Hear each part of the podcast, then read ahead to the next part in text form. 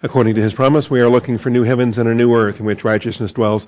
Therefore, beloved, since you look for these things, be diligent to be found by him in peace, spotless and blameless, and grow in the grace and knowledge of our Lord and Savior, Jesus Christ. Our growth comes through the scriptures. Join me once again in Proverbs chapter 28. Proverbs 28. I mentioned on Sunday, as I gave the year end recap and the look ahead to the new year, uh, that my anticipation is 2024 will conclude the uh, the proverb series, if in fact God delays long enough and allows us to have the year in its entirety before the trumpet sounds and takes us all home. Um, but we do have uh, about half of Proverbs 28 still, or two thirds of the chapter still to deal with. Yeah, about two thirds maybe. We're going to end at verse 28, and uh, and then chapter 29 will conclude the last of the Solomonic Proverbs, and then we'll get into uh, Agur and Lemuel and uh, the Proverbs that we have in chapter 30 and 31. So, uh, very close and looking forward to that. All right, God is spirit. He must be worshiped in spirit and in truth. In preparation for our study this morning, let's take a moment of silent prayer, humbling our hearts for the authority of Bible doctrine. Shall we pray?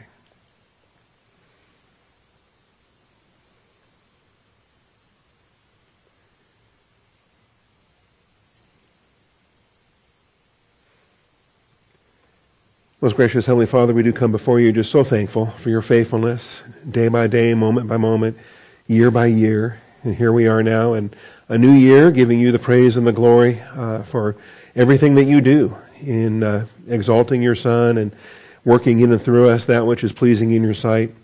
We call upon you now on this occasion to once again manifest your faithfulness and uh, teach us through the teaching ministry of the Holy Spirit. Open our eyes, open our ears, soften our hearts. Might we receive the word implanted, Father, that's able to save our souls. And we pray especially today as we have a look at Satan, we have a look at our adversary, the devil, and uh, anytime a, a, class comes in that regard, we, uh, we recognize that the angelic conflict does ramp up just a notch higher than usual. So we're ready for it, Father. We just thank you and we praise you in Jesus Christ's name. Amen. All right, so uh, Last week we did get through, I think, the rest of verse 9.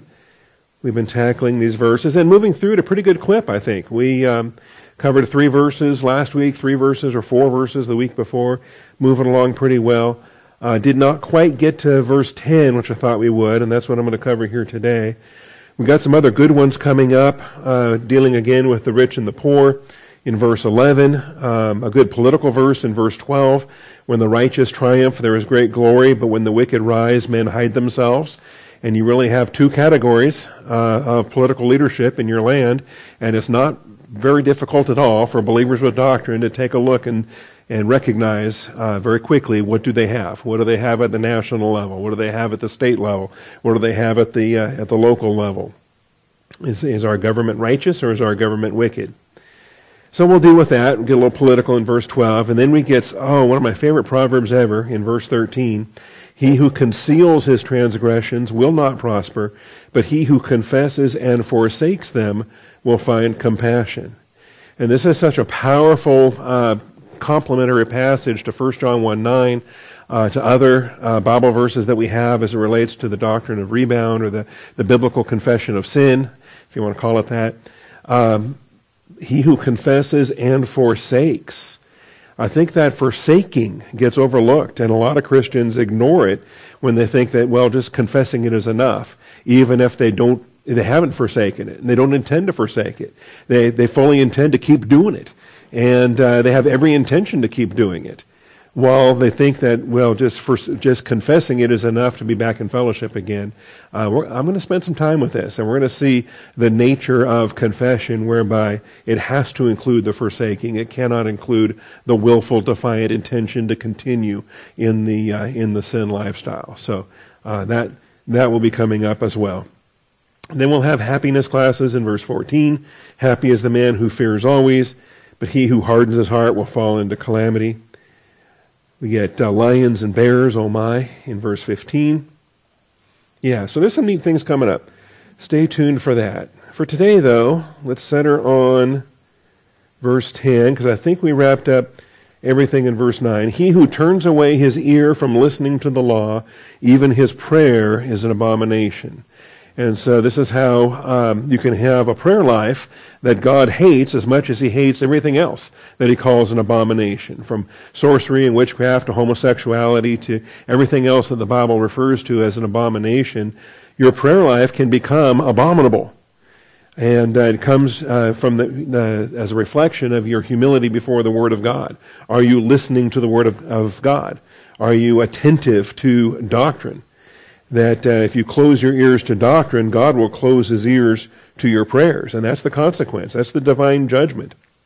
And I think most especially uh, when I've encountered different believers that have come to a point where they think they know enough. They think that they've learned enough. And over the years, they've learned so much. And they believe that, uh, that, that they don't need to learn anymore. That they're now kind of retired as far as learning doctrine goes. And I don't get that. I, I absolutely don't get that. If we're still on this earth, there's more to learn. Uh, none of us have reached the omniscient understanding of the totality of the infinite Word of God. And so it's, it's staggering to me that folks will turn away their ears from listening to law, especially those who should know better in, uh, in that regard. Even his prayer is an abomination. And so we talked about the hindrances to prayers. Uh, this is the fourth reference and final reference to Torah in this chapter and uh, presenting us this, this concept related to the hindrances of effective prayer. And uh, so, yeah, we looked at this. We looked at these earlier Proverbs. Psalm 66 is a favorite. This one went back to an old vacation Bible school I attended, I think, as an eight year old or a nine year old, maybe. Um, if I regard, and the way I learned it was if I regard iniquity in my heart, he will not hear me. But this uh, New American Standard Translation is if I regard wickedness in my heart, Likewise, Psalm 109, Isaiah 115. Even when you spread out your hands in prayer, I will hide my eyes from you. Yes, even though you multiply prayers, I will not listen. Your hands are covered with blood. And that's what it is. You're out of fellowship. You're carnal. You're, you have to be cleansed. The only thing he's waiting for is, the only thing he'll listen to is your confession. Okay? And unless it's a confession, he's not listening to it. Isaiah 59. It's not that his hand is short. It's not that his ears are dull. It's not that he's hard of hearing or can't hear. It's that he's choosing not to. Your iniquities have made a separation between you and your God. Your sins have hidden his face from you so that he does not hear. Keep in mind, these are all saying the same thing. Sins and iniquities, it's the same thing as turning away your ear from listening to the law. When you turn away your ear, that's a sin because you're commanded to, to, to hear. He that has an ear, let him hear. So when you're turning away your ear, you're sinning by turning away your ear from listening to Bible doctrine. Micah 3 4. He will not answer them. Instead, he will hide his face from them. Zechariah 7:13, just as he called and they would not listen, so they called and I would not listen, says the Lord of hosts. That's the, the corollary. If uh, you're going to ignore doctrine when the Lord is calling, and then He's going to ignore you when you're calling. John 9:31, God does not hear sinners, but if anyone is God-fearing and does His will, He hears him. So there's your fast track to uh, an effective prayer life. It's the fear of the Lord, obedience to doing His will. And finally, 1 John 5:14, the confidence we have before Him, if we ask anything according to His will, He hears us. All right, and that gets us then to verse 10 He who leads, whoops, he who leads the upright astray in an evil way will himself fall into his own pit, but the blameless will inherit good. All right, now I don't know why I have that gap there. Is that something I put there? Or did the Bible put that there? That just looks awkward to me. There we go. All right, that's just the software trying to make the text larger.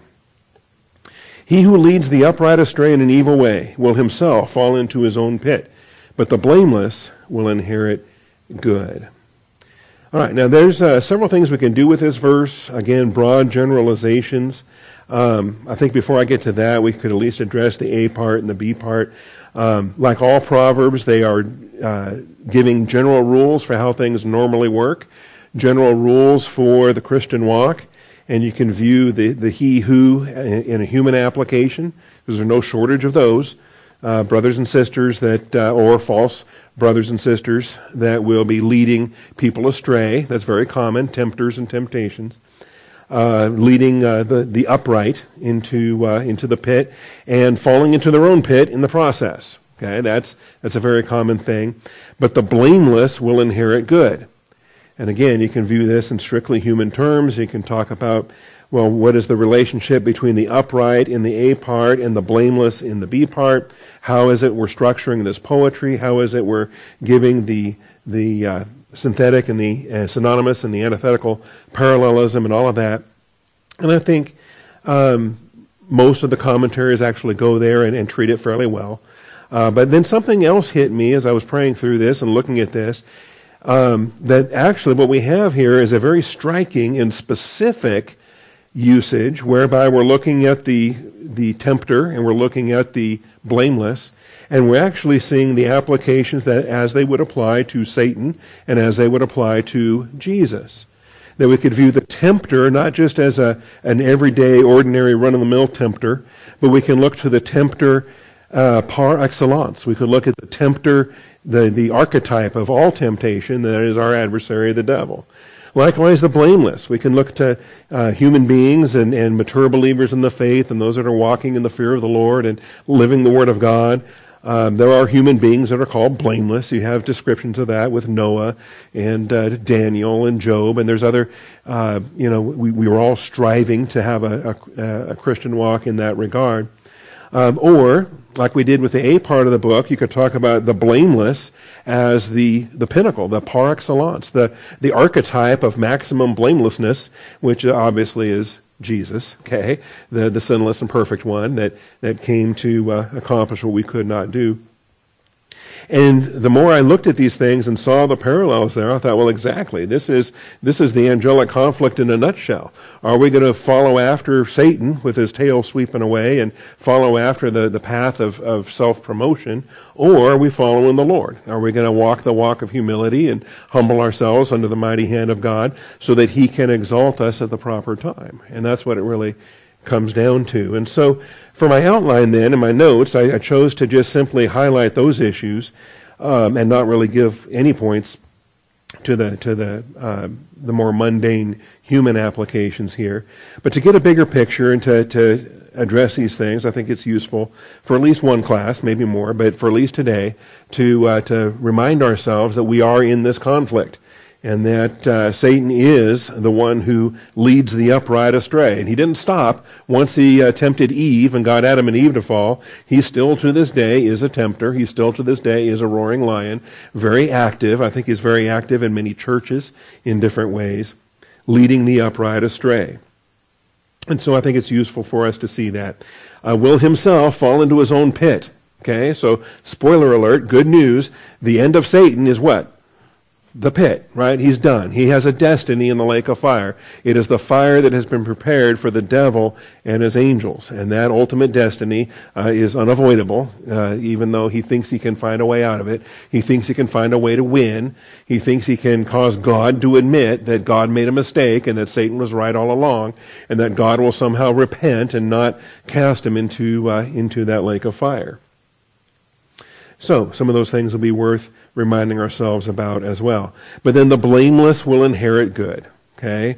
And I don't know if that reminds you of anything, but you know, to me, it's reminiscent of the the uh, Beatitudes when Jesus talks about how the the meek shall inherit the earth, and we can talk about different things, the inheritance that we have in Christ based upon His victory, and uh, and elements there. So let's uh, let's start with these and see how far we get.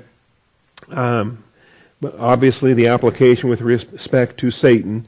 Not enough that he falls, not enough that he rebels. Remember, misery loves company and rebels like a crowd. That's, uh, that's always true. That uh, to sweep away a third, he would have swept away more if he could have. That uh, you always want, because you feel better about yourself if other people are siding with you in your rebellion, in your defiance, in your insanity. And the more people that side with you, the, the more you can rationalize and justify your own darkness. But we have a, a statement that is made here in Psalm 82, and the highlight is in verse 7, but really all of uh, these first verses here are worthwhile. Psalm 82, I would, I really want to teach a whole series on this someday to really plunge into the, the depths of the angelology that's here. I think I, I risked losing the whole pace of through the Bible when we hit this psalm because I could have stopped for a month and just focused on Psalm 82. But God takes his stand in the midst of his own congregation. That is a, a an, man, is that profound. He, God is taking his stand. So there's a meeting taking place. There's a divine council. It's in the heavenly places. There's a, there's a, a congregation. There's a mo'ed. I think it's mo'ed that's there. No, it's a edah that's there. All right. And in any event, it's a congregation. And, and my suspicion is the disciples might have had this verse in mind when Jesus said, On this rock I will build my church. And they might have asked themselves, was, was there a reference to this psalm in Jesus' mind? They didn't have a clue what the coming church age was going to be all about. Um, pulling this open just to see what the Septuagint does with congregation there. It's just too small.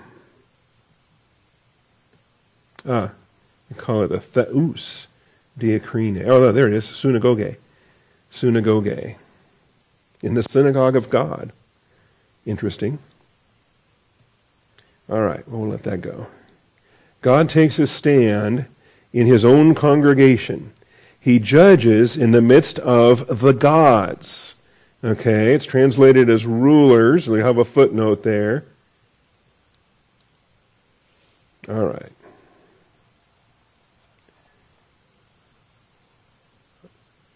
I am just messing up this morning. So let's leave well enough alone, and somebody remind me not to try doing that again. All right. God takes a stand in the midst of his own congregation. Takes a stand in his own congregation. He judges in the midst of the rulers, in the midst of the gods. Okay? Footnote, it's Elohim. Okay? Footnote, the gods. And this, this becomes a, point of contention. How do we translate the Elohim here? Who are these gods that's not Elohim himself? Okay, because this is Elohim takes a stand in his congregation. He judges in the midst of the Elohim, the other Elohim that aren't him. Okay, and we understand Elohim with singular verbs is the one true God, but Elohim as a crowd are the other gods, the angelic beings that are created gods. They're created Elohim. And some of them are called Elohim, some of them are called B'nai Elohim, the sons of God. And so you have gods and sons of God that, uh, that are clearly created angelic beings. But still, they're called gods. And this is where Jesus just threw it right back in the Pharisees' face when uh, they were accusing him of blasphemy. And he, he says, Well, how come he called them gods? And they didn't have an answer for him. Okay? Anyway, so he judges in the midst of the gods, the Elohim. How long will you judge unjustly and show partiality to the wicked. So this is God taking a stand, and he has an accusation he's making. He's, he's letting these Elohim have it because they're, they're falling short. They're actually perverting what it is they should be doing. And he's calling them out.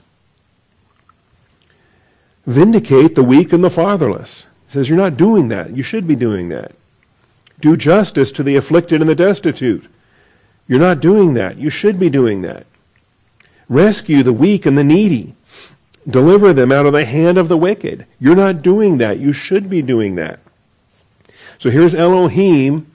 You know, it's kind of like a pastor in a deacon's meeting. You got a, you got Elohim, and he's in a congregation in the heavenly places with these the, the mightiest of all the angels he ever created. The Elohim, the other Elohim, okay, and he's chewing them out. He's absolutely convicting them for what they're doing. They do not know, nor do they understand. They walk about in darkness. All the foundations of the earth are shaken. Now, there's a couple things we can do with this they. Is it a rebuke to the Elohim, or is it a rebuke to the, the uh, people that the, the weak and the fatherless, the afflicted, the destitute, the weak and the needy, the, uh, the ones that, are, that need to be delivered out of the hands of the wicked? In other words, these, these angelic beings that are supposed to be having shepherding duties and, and, um, and responsibilities, uh, they're, they're, they're dropping the ball. And because of that, you have ignorance. and you have uh, the, the people there on the earth that are, that are struggling. They walk about in darkness. All the foundations of the earth are shaken. I said, You are gods. I said, You are gods. And again, this is where Jesus quoted it. John 10:34, you can find some other references. All of you are sons of the Most High, sons of El Elyon, the Most High God. Nevertheless, you will die like men. Okay? You understand why I'm excited about this? You understand why there is such a depth to this text? This, this is some, you can't ignore this text if you're going to try any kind of a comprehensive angelology, a comprehensive uh, outline of the angelic conflict. Because this is, um, this is the Lord letting them know that, that, that they've failed. Okay? They've fallen short of His glory. They're not doing what they've been designed to do. You are gods, you are sons of the Most High, and even with that, they've fallen short. Nevertheless, you will die like men and fall like any one of the princes. So, um, a couple of things to deal with here. Recognize, of course, Satan, and like the proverb said, is preparing a pit. He's going to fall into it. Uh, he does have a destiny, and it's a destiny of, of a fall. It's a destiny of an eternal uh, incarceration. It is, in fact, a death in the sense that we understand death as a separation, not in the sense of, of uh, you know, because uh, uh angels are immortal and angels uh, don't have physical bodies. They have, they're beings of spirit. Uh, the idea of an angel dying. But here's, here's the judgment. You will die like men. Men die, you're going to die. And fall like any one of the princes. All right. So work to be done there. And, and when do we understand this? Do we understand this as pre-Adam? That all of this rebuke is taking place? I do. This is all pre-Adam.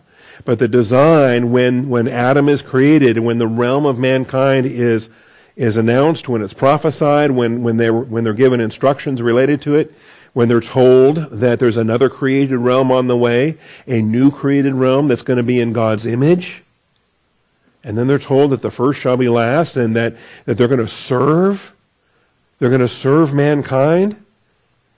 Satan was having none of it, okay? And neither was a, you know, like I say, a third of the, of the angels that went with him in that. The, the idea that, it, that they were preeminent and glorious, but then they were designed to be subservient, to follow and to serve, unthinkable. So you will die like men, you will fall like any one of the princes. And you have to deal with this. Death is a separation. Separation from the holiness of God. Separation from the presence of God. Separation from the Spirit of God. Think about, I mean, we, we can relate to spiritual death simply because as unbelievers we were spiritually dead. Now we're believers. Now we're spiritually alive. But we're still, we're body, soul, and spirit. And, and our aspect of spiritual death, I don't think we have a clue what it would be like for a spirit being to have spiritual death. To have a spirit being like an angel to then be severed from his connection with the Spirit of God. Because he's not body, soul, and spirit. He's just pure spirit as a spirit being. And then to be a spiritually dead spirit being. Anyway, you will die like men. And that's, um, there's, there's more work to be done on that. All right? Just letting you know. It's not like um, you can't ignore it. And you also can't say that this is a chapter where the Lord is rebuking human beings, where the Lord is rebuking kings or princes or great rulers of, of humanity. Okay? Because the people that are very uncomfortable with angelic passages, they will take these Elohim references and B'nai Elohim references and they will try to assign them to humans. They'll try to assign them to great champions or kings or rulers as human beings. But you can't tell a human being that he's going to die like a human being and make that any kind of sense, right? You know, like when I tell my, my girls, you throw like a girl. And then my girls would say, well, dad, I am a girl. Say, okay, well, that's why you throw like a girl. I'm, I'm glad. But if you tell a man you're going to die like a man, well, I am a man. Of course I'm going to die like a man. You know, tell a dog he's going to die like a dog. Tell a cat he's going to die like a cat. You're, you're just you're, you're making nonsensical statements that aren't really threats and aren't really at all judgments. This is clearly a judgment to an angel that he's going to die like men and fall like any one of the princes. Okay? And we'll see some of these crowds coming back as well. Uh, Arise, O God, and judge the earth, for it is you who possesses all the nations. And so, because they're falling short, he appointed them into those positions, but they fa- they're failing. And so now he has to step up. He's being called by the psalmist to step up and to accomplish what they're falling short in. And it's like we have in other passages where when the shepherds of Israel fall short, the Lord says, All right, I'm going to step up and be a shepherd because the shepherds of Israel are failing. All right, so we have that. More work to be done, but we'll let that go for today. Uh, Isaiah 14, very well known passage. The key verse is verse 15. Nevertheless, he will be thrust down to Sheol, to the recesses of the pit. Marvelous parallel with our proverb today. Remember, this is all in parallel with Proverbs 28:10. He who leads the upright astray in an evil way will himself fall into his own pit. But the blameless will inherit good. All right?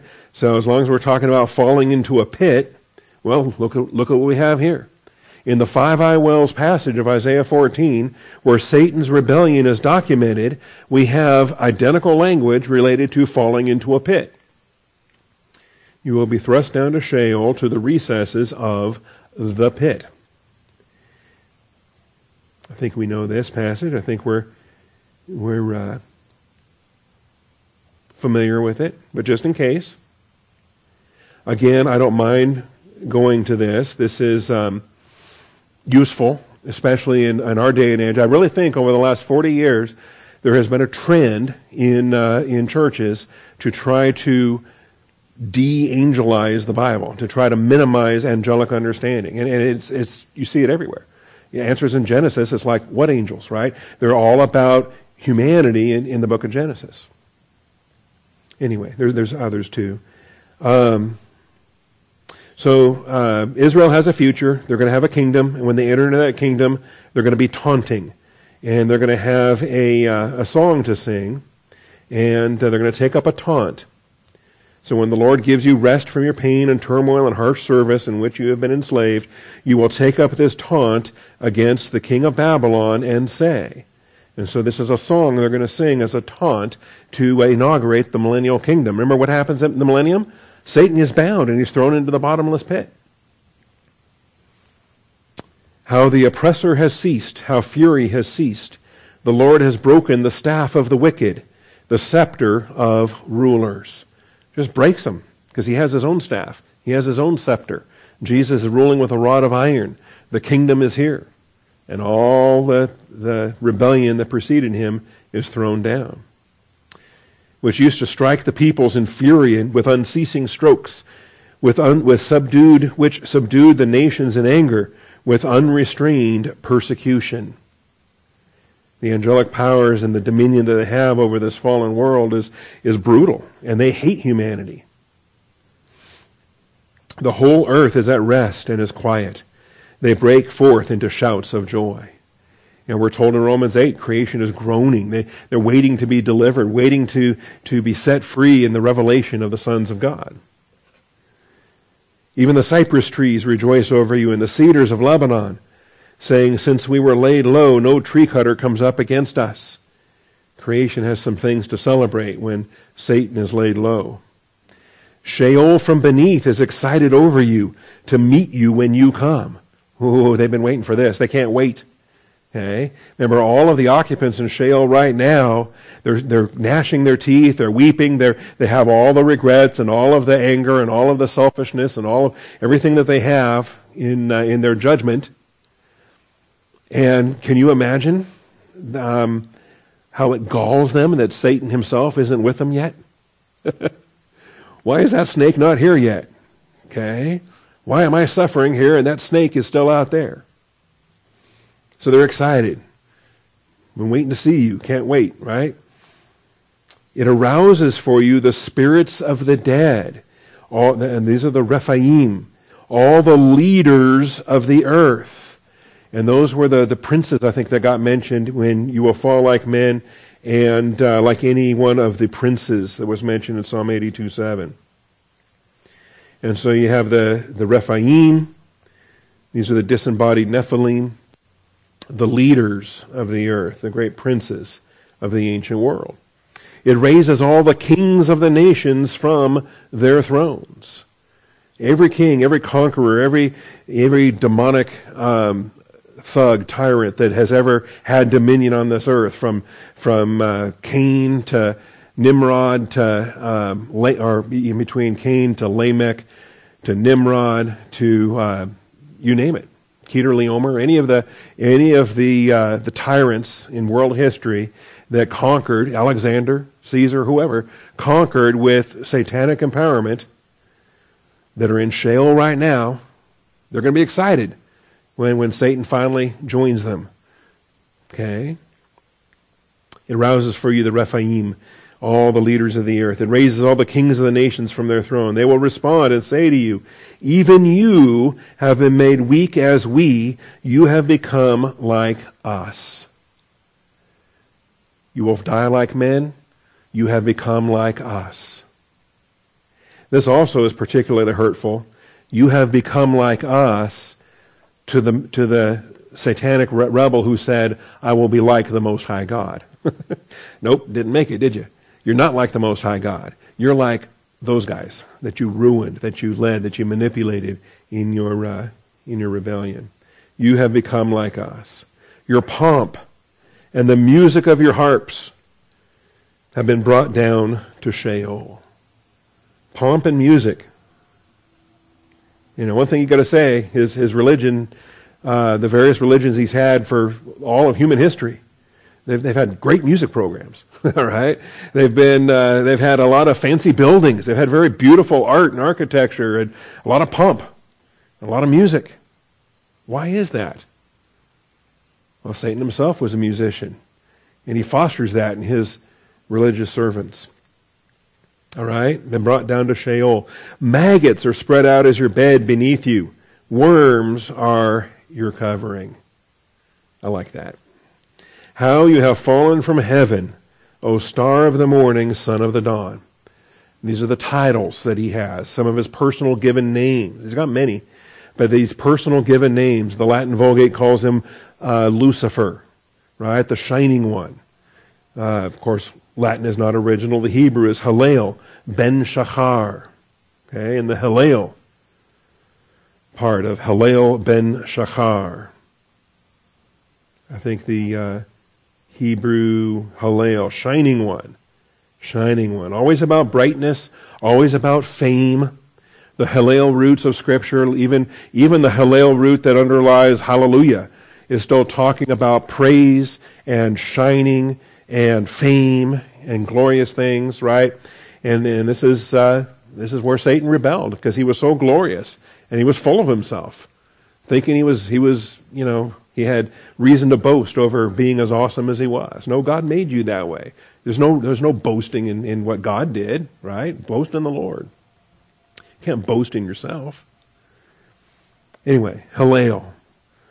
So the imagery of brightness, the imagery of fame, all of that sits within the vocabulary of Hallel. And so this, uh, I have to confess, this is the closest I've ever found to Bob in the Bible. It's the closest I've ever found to Robert. The name Robert has two elements, and those elements are brightness and fame. Isn't that sad? Okay? So you have Rob and you have Brecht, and uh, from uh, an old Teutonic, pre Proto German language. And uh, you have brightness and you have fame, and you have, essentially, you have the etymological equivalent of Hallel ben Shachar. And so I finally found Bob in the Bible, and it's the fall of, it's the fall of Satan and uh, that's uh, that's pretty gloomy, right? I mean, that's even worse than sharing a birthday with Benedict Arnold. I mean, that's just horrible. All right. You've fallen. You're a fallen creature. God said you were going to fall, and you have. You have fallen. You have been cut down to the earth, you who have weakened the nations. And again, there's nations that we were familiar with in our day and age, but there were nations before us. There were nations before Adam. All right? There were kings and nations on the angelic earth before Adam. And some of those things are worth paying attention to as well. But you said in your heart, I will ascend to heaven. I will raise my throne above the stars of God. I will sit on the mount of the assembly in the recesses of the north. That's the one that I think is key. It's the it's the middle of these five I wills. It's the centerpiece of these five I wills. It's, uh, I think, the mount of the assembly in the recesses of the north is the right hand of God. This is the seat that he's not entitled to. This is the seat that Jesus was given. Either way, I will ascend above the heights of the clouds. I will make myself like El Elyon. I will make myself like the Most High. So there's his rebellion. Nevertheless, and all of these I wills are followed by a great big you will. Okay? Nevertheless, you will be thrust down to Sheol, to the recesses of the pit. Those who see you will gaze at you.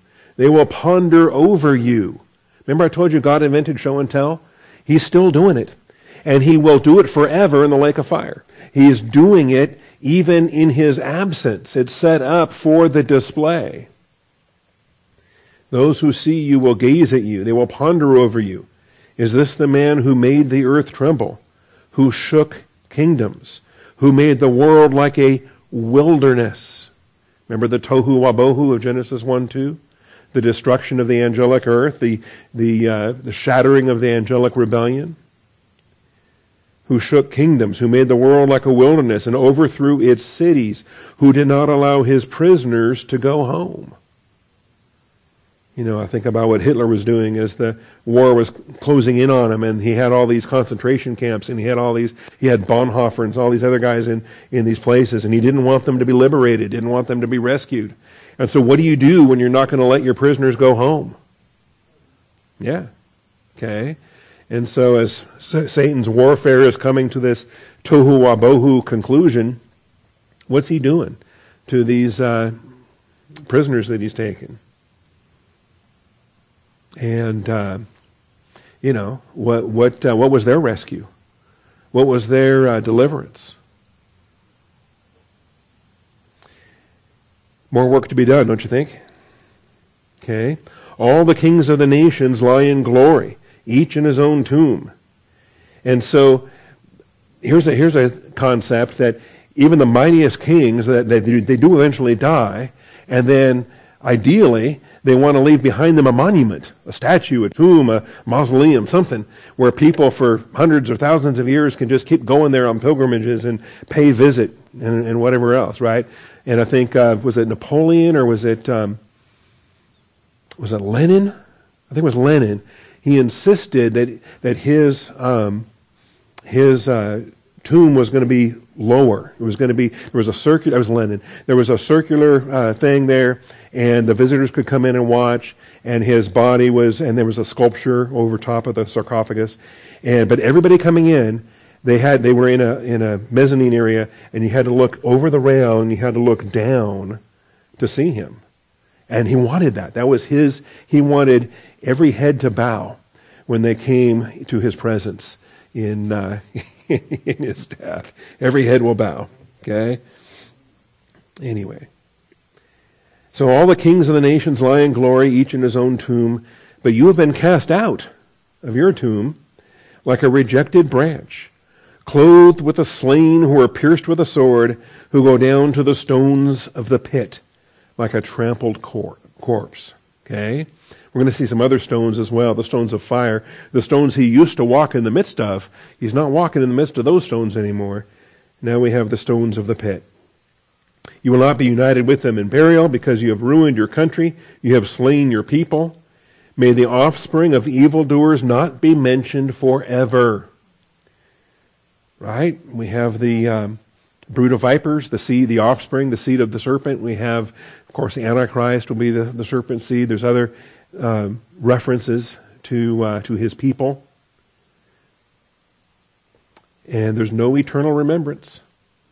Prepare for his sons a place of slaughter. Because of the iniquity of their fathers, they must not arise and take possession of the earth and fill the face of the world with cities. That's the divine judgment for the angelic rebellion. And who is it? It's not angels that will inherit the coming world of which we speak. It's Jesus Christ and redeemed humanity. All right, so we have Isaiah 14. We also have Ezekiel 28.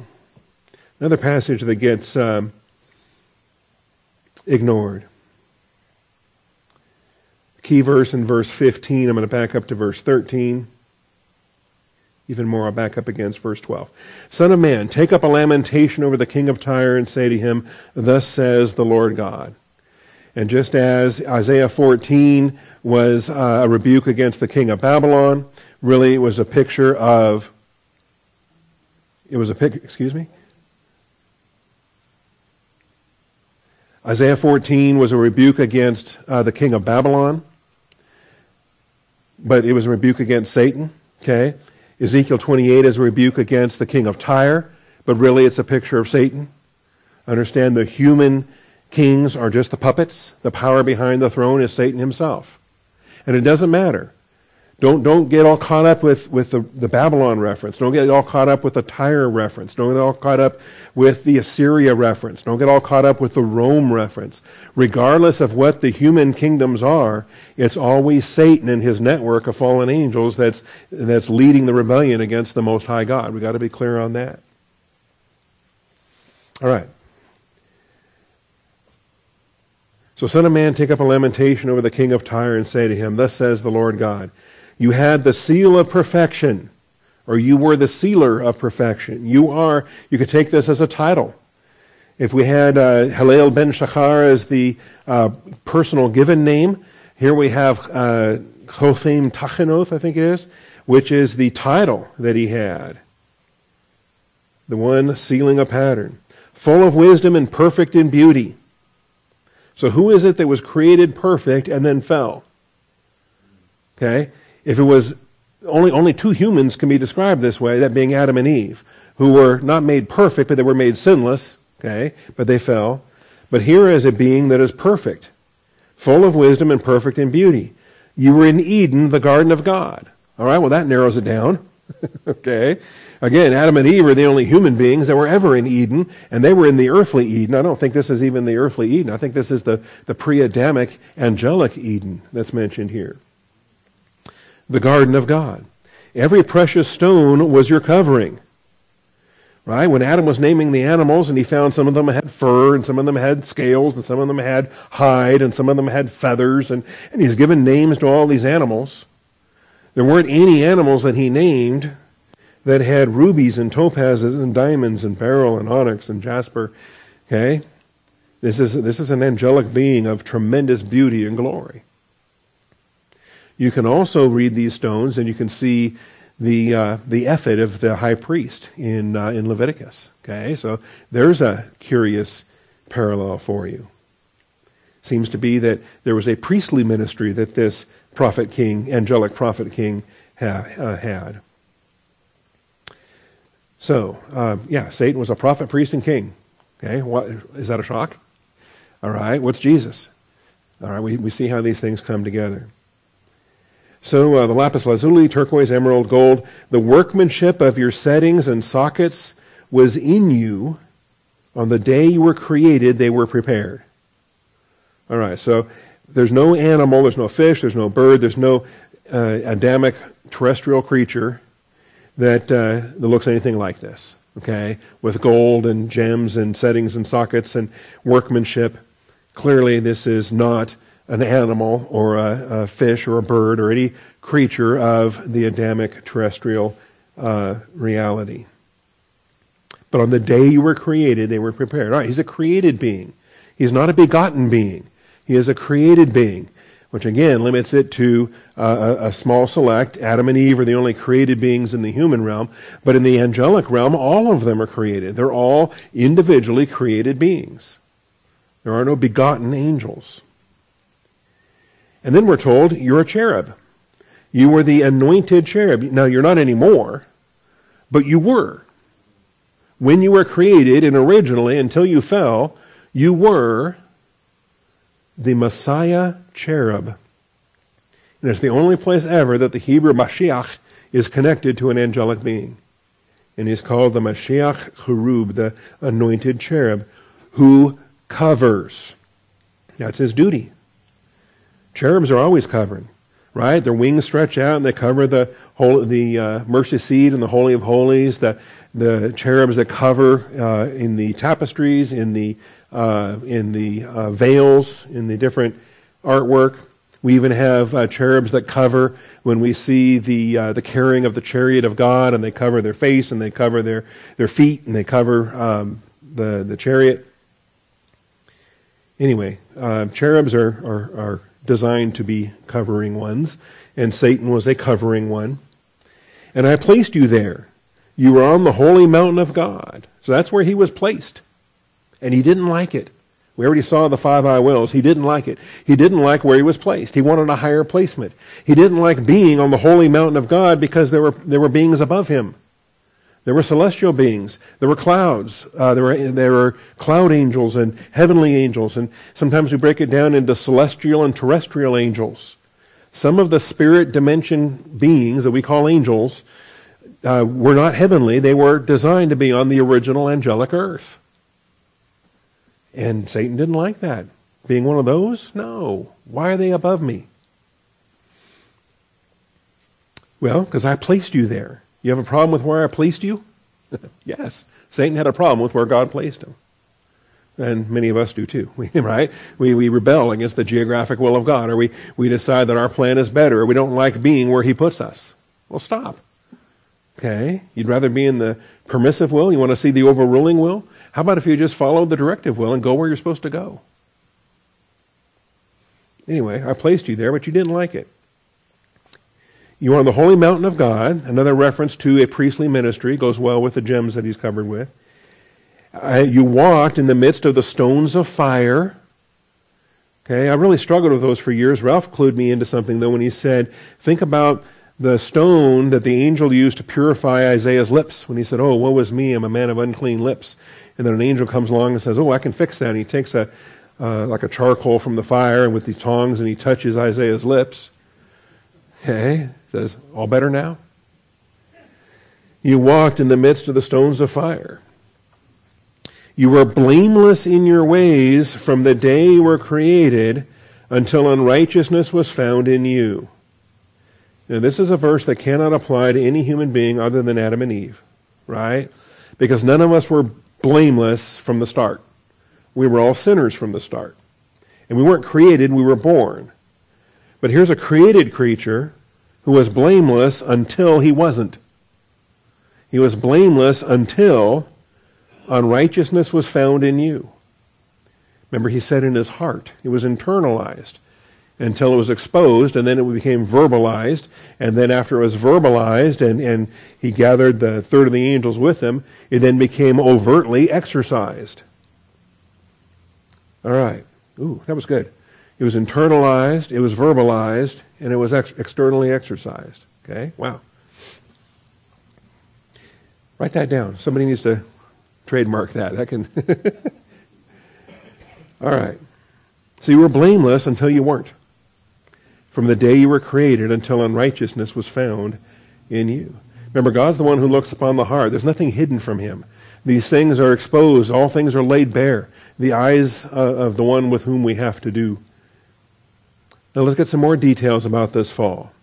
Because I think you put them together, you have the Isaiah message, the Ezekiel message, you combine them, you've got a very comprehensive fall of Satan narrative that not only shows what he was thinking, but shows what he did. By the abundance of your trade. Aha. So we, we see that he's involved with commerce. He's involved with economics. He's, he's uh, not only does he have temple responsibilities uh, as a in a priesthood with with uh, the mountain of God uh, placement, but he also has trade, right? And this is more than just personal economics. This is more than just household purchasing. This is trade. You were internally filled with violence and you sinned. We're going to see more of that trade coming up. But involved, and, and we have nations, and we have kings, and we have peoples, and we have trade. And it's abundant. Nothing wrong with trade, nothing wrong even with abundant trade. But when the trade does become abundant, look out. You're approaching the realms where pride will, uh, will precede the fall. So you were internally filled with violence, and you sinned. So not just unrighteousness that's found in him, but a violent unrighteousness, a, a, um, a uh, destruction unrighteousness, a, a, an unrighteousness that is motivated to bring harm to somebody else. Well, why do that? Well, the abundance of your trade. Maybe was there a trade deal that you couldn't get done without the violence? What are you doing? How are you resolving these things? You resorted to violence? You think might makes right? There's a being mightier than you, Satan, and you're about to find out. Therefore, I have cast you as profane from the mountain of God. Cast you as profane. Profane is the opposite of sanctified, it's the opposite of holy. You don't belong on the holy mountain of God anymore because you are now profane. Your unrighteousness has been discovered and you are expelled. You are cast out. You are profane from the mountain of God. And I have destroyed you, O covering cherub. So he's cast out and he's destroyed. The power that he used to have, he has a, he has a fraction of it. He's actually destroyed. With reference, and he'll get some of it back. He'll have some of the restraint lifted. He'll have some uh, in the tribulation. He'll have power to even resurrect the dead and to exalt his Antichrist. But for now, he's a destroyed, cast out creature from the midst of the stones of fire. Your heart was lifted up because of your beauty. All the things that you might be proud of wealth, beauty, power, whatever else and you get really proud of it, you get a, a lifted up heart. You know, it shouldn't be your heart lifted up. It should be your eyes lifted up, and they should be lifted up in worship of God. You should give honor to whom honor is due. Your voice should be lifted up to praise the God for the great things He has done. But no, it's his heart that's lifted up. Impressed with himself, impressed with his beauty. Well, doesn't have to worry about that anymore. He's an ugly creature now. And when he appears as an angel of light, it's a disguise. It's a disguise because his true form now is as ugly as it gets. The gems are gone. The beauty is destroyed. The, uh, the he's now the, the Leviathan dragon creature of, of uh, Job 41, and there's no gems there. There's no beauty there. There's just power and ugliness and darkness in that Leviathan dragon portrayal. How about this phrase? You corrupted your w- wisdom by reason of your splendor. He didn't lose his wisdom.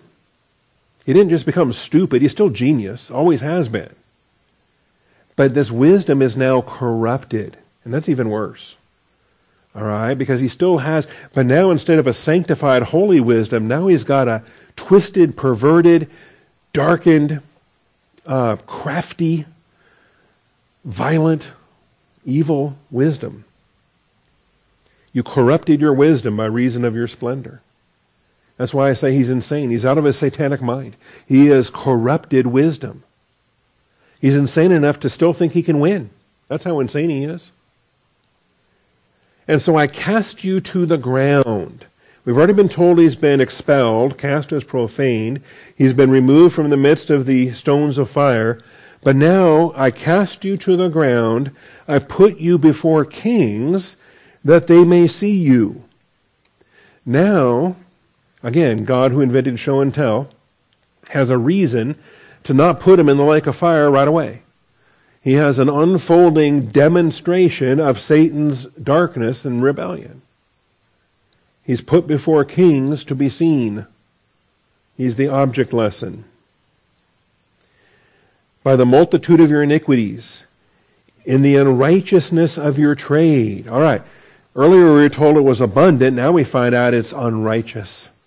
The unrighteousness of your trade. They weren't fair, tra- they fair, fair trades. They weren't even deals. Were they unequal scales? The law condemns that repeatedly. Were they, uh, was, was it fraudulent business dealings? Was it, what was it?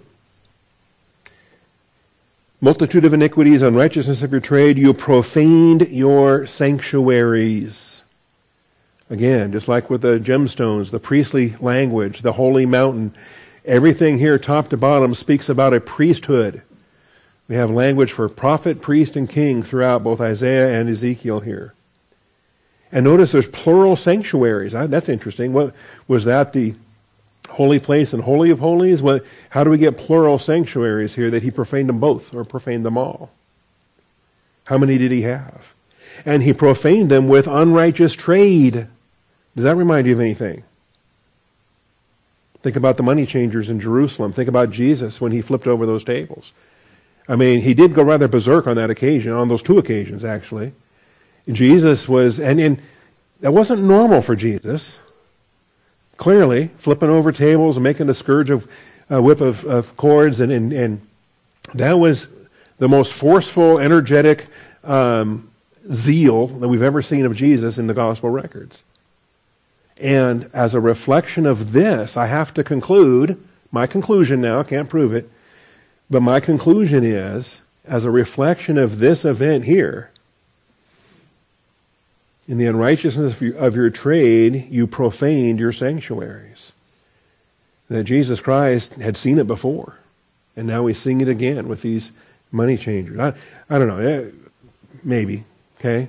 I do think, though, that he did lay aside his privileges. He didn't tap into omniscience. He didn't have, perhaps, the full memory of Satan's fall unless God revealed it to him. Unless he was given a prophetic vision of this. He'd read Ezekiel. He knew his scriptures. You profaned your sanctuaries. Therefore, I brought fire from the midst of you. Remember, the dragon breathes fire.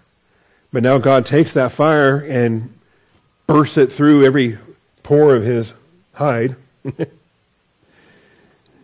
How destructive does that get? So instead of breathing it out your mouth and directing it externally, it just explodes from within and consumes your entire being.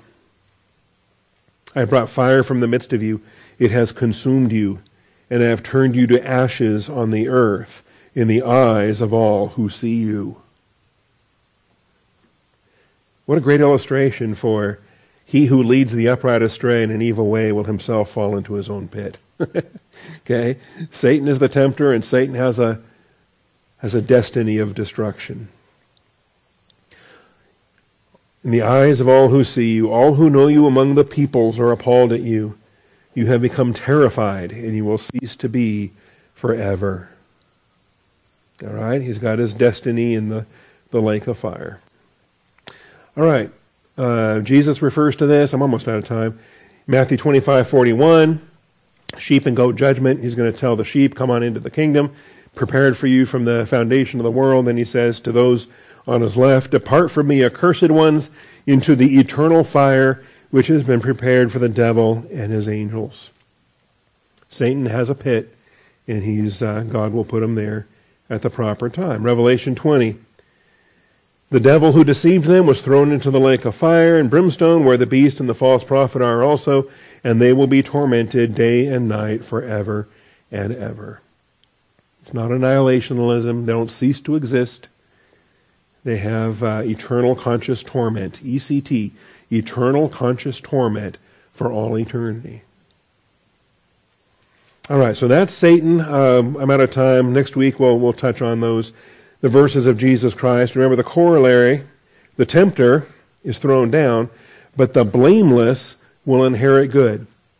The blameless will inherit good. And thankfully, he won't be alone in his inheritance because he brings many sons to glory. He won't be alone.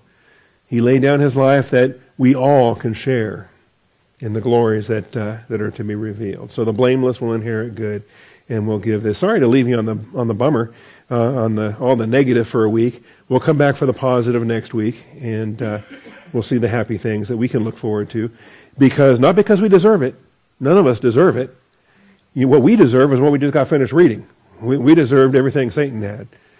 But because Christ accomplished what he accomplished and it's given to us as a free gift, we're going to have the happy verses next week to look at with respect to the, the grace and glory to be revealed. Thank you, Father, for this day. Thank you for truth. Thy word is truth. I give you the praise and the glory, Father, in Jesus Christ's name. Amen.